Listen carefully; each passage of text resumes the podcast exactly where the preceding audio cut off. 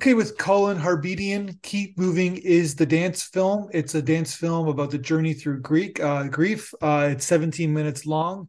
You are the director, you're the choreographer, you're the producer, and you're also the cinematographer. So yes, you're a busy guy on this film. Yeah, I am. Not to mention you're working with a ton of performers in the film as well, too, right? Yeah, there's 16 dancers total throughout the whole thing. That's amazing. So it must have been a pretty let's just say exhausting, or was it a difficult shoot? How was the shoot?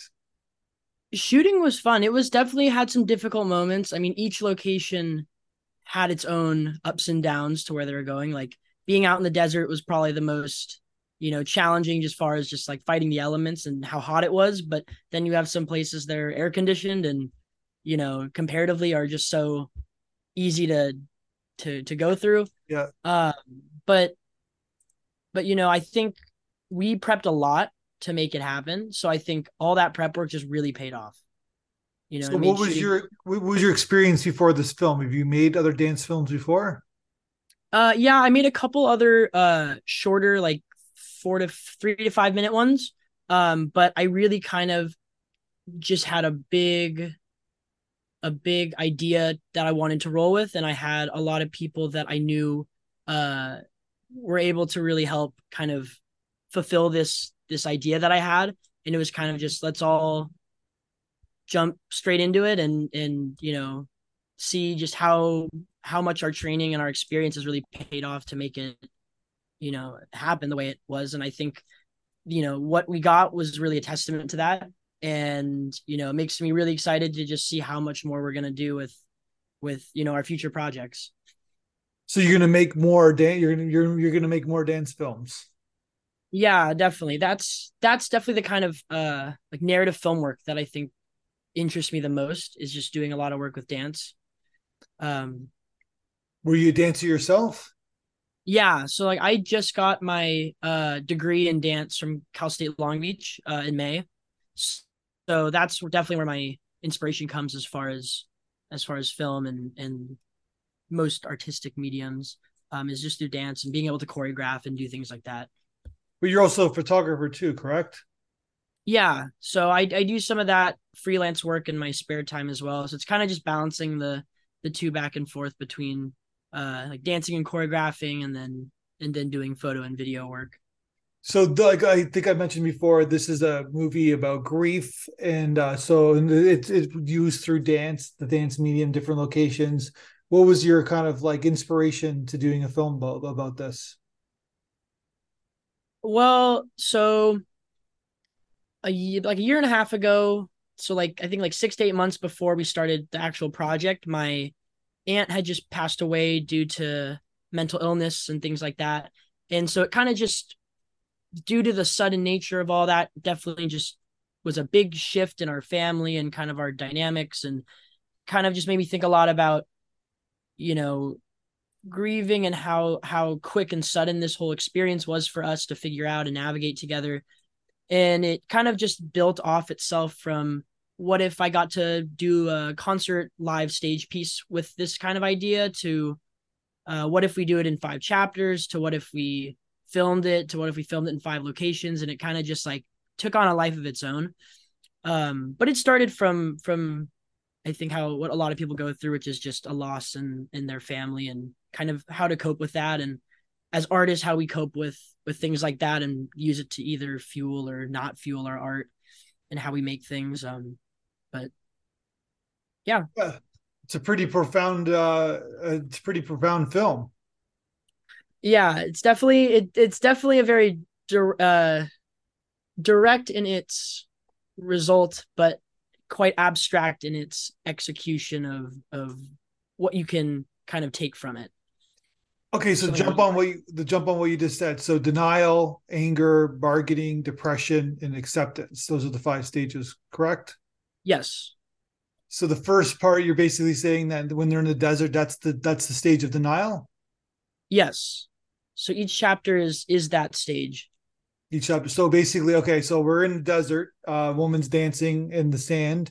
and then other woman, I'm just being basic with the premise, yes. but and then other woman appeared to dance with her in the desert. Like you said before, it must have been, where did you shoot that, first of all? We shot that near Glamis, like way down in Southern California, closer to like the border of Arizona. So we all drove down there for a weekend and shot it out there. And so you shot it in one day?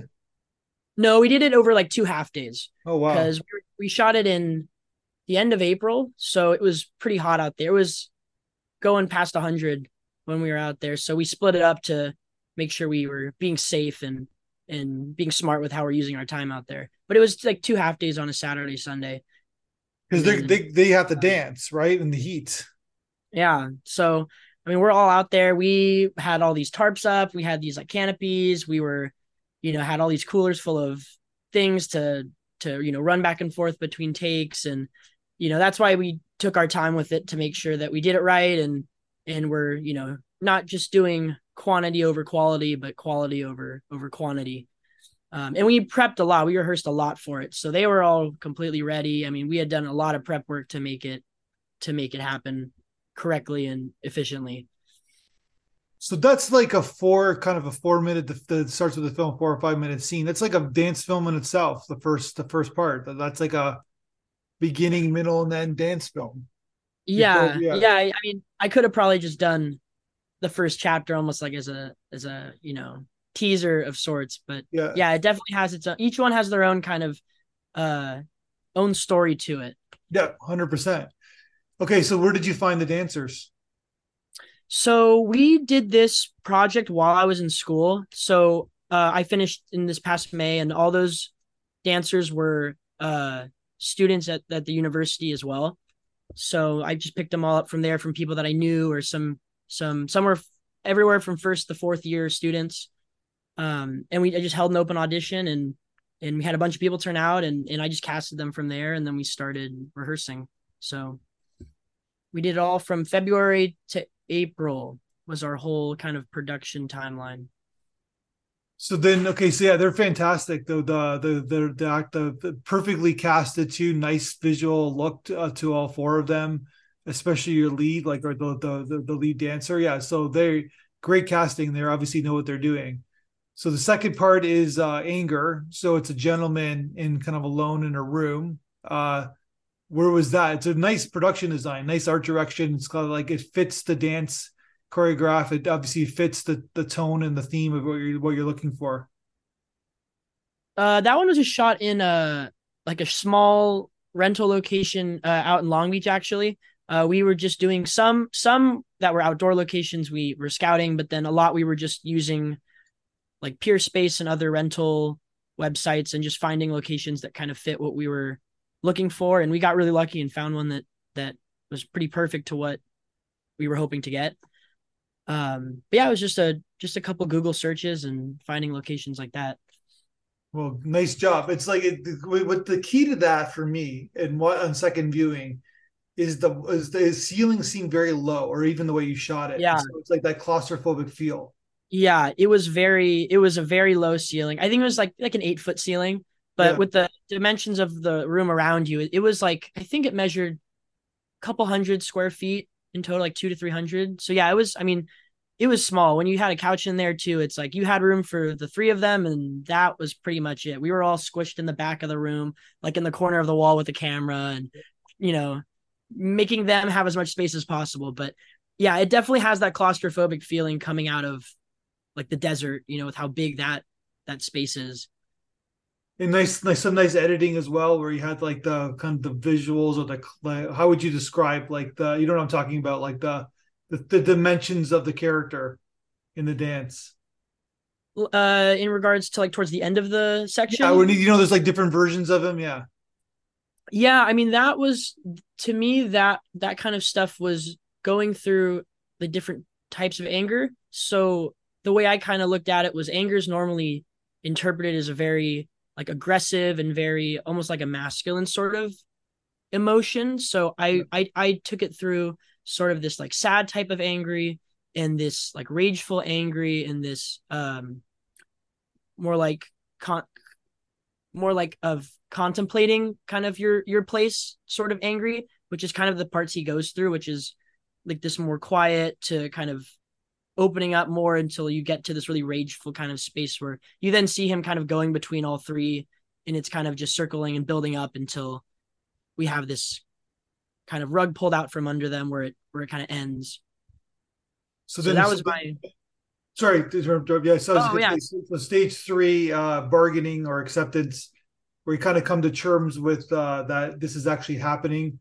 Nice location. Looked like Batman's kind of headquarters in The Dark Knight. I don't know if anybody ever heard that. Yeah, that's what, as soon as we got in there, that's what the crew started saying. So I was like, yeah, close, but. Yeah.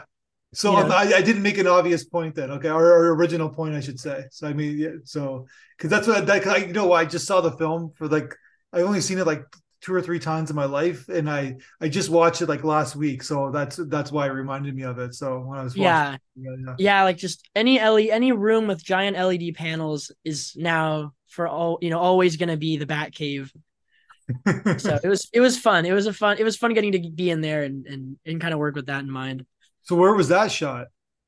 That was in Hawthorne. That was another one where we were just kind of scouting out places, and we got lucky kind of later into production where we found that.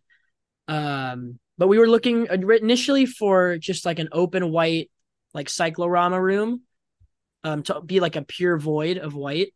But we kind of had our usual things where production changes and we got to make it work. And we kind of settled on something a little more normal in the sense of it's kind of grounded a little more with what we're looking at, as opposed to just like plain white void. To still kind of be like, this is the I guess the climax of the film, and because we're right in the middle of what we're watching. So it's kind of a good hard reset from like what we've seen prior as far as locations. Yeah, 100%. Yeah. Well, it's an important stage in the grief process, I guess, right? Yeah, because like if you look at the kind of arc of all of them, you would think that, especially like coming after, like depression would be the bottom of that kind of arc, but bargaining is the bottom, actually. That's where you're at your lowest. Yeah. So it's like, how do we subvert that expectation and also show it, I guess, in a more authentic way? Yeah. So then the fourth one, depression, you're like, it's a fitting location. You're kind of in a dark black room, I guess, right? And you're kind of like, there's no brightness in sight. The only lighting you have is on the performer, I guess, right? Yeah, that was shot in a theater on our campus. So we got permission to film in there for a couple half days, and so it's quite the opposite of what we were initially going through with bargaining, which is like instead of all white, we're going all black. Yeah, contrast. Yeah. Really minimalist kind of light setups, minimalist in the production aspect of it. And then what was the last stage? Acceptance. Yeah, acceptance. So you shot back. We was back at the same location of the third one, I guess, right? It was part of it. The first like little bit of it was filmed actually out in Irvine, and then it backtracks to all the prior locations until it gets us back to the first one. Gotcha. In the desert, yeah. But you're in the field, I guess, right? You're for the beginning. Yeah. So we were out in a canyon, like in a canyon area. They had these really nice grass, like rolling hills. So we filmed out there for the short segment that has that dancer out there, and then they're all kind of going backwards to each other's places. Well, I gotta say, it's a nice piece of filmmaking you did there. I'm curious, when I'm assuming all the performers have watched the film, what has their reaction been? It's been great. Cause none of them got to be involved either in rehearsal or filming with the other group sections. So everyone kind of just had their own experience with the part that they were in, and they didn't get to watch the final film until we screened it together. So it's like being an actor. Yeah. And that's, I think in the dance world, that's something we don't get to do a lot is be a smaller part of a bigger piece. Cause normally we're we're in our piece and that piece runs for whatever the duration is. And, you know, you use your cast as much as you can, but this one was, they each had their own filming, except with the exception of the leads who maybe have to go back to a different section, but they all had their own experience. And I got my own experience with each of them individually as a group. And we watched a short trailer the day before, but other than that, it was, you know, here's how it all fits together. And we get to watch it in one go. And their reactions were really great. When we did a trailer screening, we got to hear all of them kind of react for the first time. And I think that was where I knew it really paid off, was just that we got to do something that got us a really good end product that I knew that we could all do if we worked the way we did. So the payoff was definitely worth it. Yeah, it's amazing. And so what did you think about our festival? We send the feedback to you with the people. What did you think of what they had to say about your film? I thought it was great. I mean, I was so excited to hear just what other people, you know, all these outside people thought of what we made after just being in that bubble for so long of production and, you know, working through it all. I thought it was really insightful, and it was great to just hear their perspective on what we had, you know, coming from just a filmmaking standpoint, you know, let alone just the dance kind of perspective that I and the cast kind of shared with the dance content, but rather the filmmaking content was what I really enjoyed from you guys. Yeah, it's like you really made like kind of an epic kind of film, and it's like you go to your crew list, and you got a pretty established crew, like who kind of all working for your vision. It's everybody's film, of course, but it's like you're I even saw that you're credited doing some Steadicam work, and that's pretty. But it's really kind of like a whole kind of machine that you ran here. I hope like you and the other producer are proud of what you accomplished here. Yeah, we were. Yeah, it was a step up from the, I guess, more run and gun type of filmmaking you do when you're starting out, but not so much where we're completely void of having to maybe double up on a job or two. But we're really proud. I mean, my goal was always to make a film that even a non-dancer could look at and appreciate it from either the story or the filmmaking aspect of it, or vice versa. If you know, a dancer could, you know, dancer and filmmakers can just like come together and look at it as just a piece of work over like it's only dance or it's only film, and have something that's just that narratively cohesive together. So our producer was a fellow filmmaker as well. So that was their first time doing a dance project. Oh, wow. Which, yeah, I think worked the way it did. It has a very good, high quality, I think, filmers aesthetic to it, and you know, you can tell that there's a lot of good filmmaking hands that went into making it happen. Yeah, 100%. And so, what about I was going to ask you about the music. How did you choose the music for the film? So we used a royalty-free music site called Sonata, just to be able to have access to send it places and acquire the rights within the project, and not have to necessarily take as much time through licensing it from different, you know, mastering and synchronization things, because that can take some time. But they were all licensed through that subscription service. So I just spent a lot of time going through different songs and what really fit and how to, you know, connect those parts together. And I did some transitioning here and there with getting them from section to section, but it was all just through that one site. And you just found different. And like, how does that work? Is that so the author gets credited in the film? Do you send them the film, the person who wrote the music? No, we just have to credit it. We get a certificate that shows that we've acquired the license through subscribing to the service, and yeah, they're credited within all the work that we use with it. Yeah, and that's pretty much it. They get compensated through the service through the website that we got it from. Gotcha. So then then you own it. You can play it anywhere from now on. There's no extra. It's only through the use of the film. Yeah. So it's only for yes, I can have it up using it with wherever I would to send the project, wherever I wanted. Yeah. So how does it work? This is interesting. I'm just curious because you have a YouTube channel, and I'm assuming you're going to put this on YouTube eventually. How does it work when the song, like, so then, you know, like the YouTube grabs the owner of the music when you're doing analytics, when I don't know if you're doing advertising, whatever, but how does that, do you know how that works? Like, do you still own the song? Like, do you know what I'm talking about? Or I believe so. Yeah. I mean, if there's any point where there's a copyright sort of, if that happens, I mean, I have like a PDF certificate that shows that I had downloaded it legally through the provider. Yeah. You don't know, like, say you have a YouTube video, it goes viral, right? And then you have a piece of music that you don't own, but then they grab the music and they get a piece of the advertising you're making on that video. That's how kind of that's how YouTube works. Oh yeah. Yes. So then it would be the same as any other video that has music in it. Gotcha. Okay. So in a way they but then at the same time their music gets showcased, I guess, too, right? So yeah. So it's per track licensing through that service, but yeah.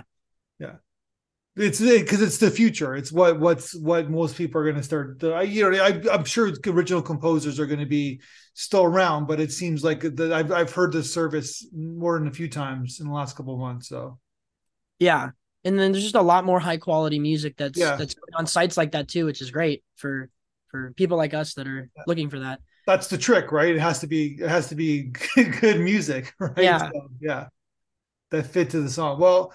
Congratulations! This is a great film, and you're so young, and like you're just starting out your career. So, and you have different ways you can head, I guess, too, right? As a filmmaker, like I said, you can do more arty dance films, or you can get into narrative films. Like you got your whole futures ahead of you. Thank you. Yeah, I'm excited to see where it goes. Well, let's talk again when you make your next film, and looking forward to see what you do next. Yeah, thank you. 1, 2, 3, 4, 5, 6.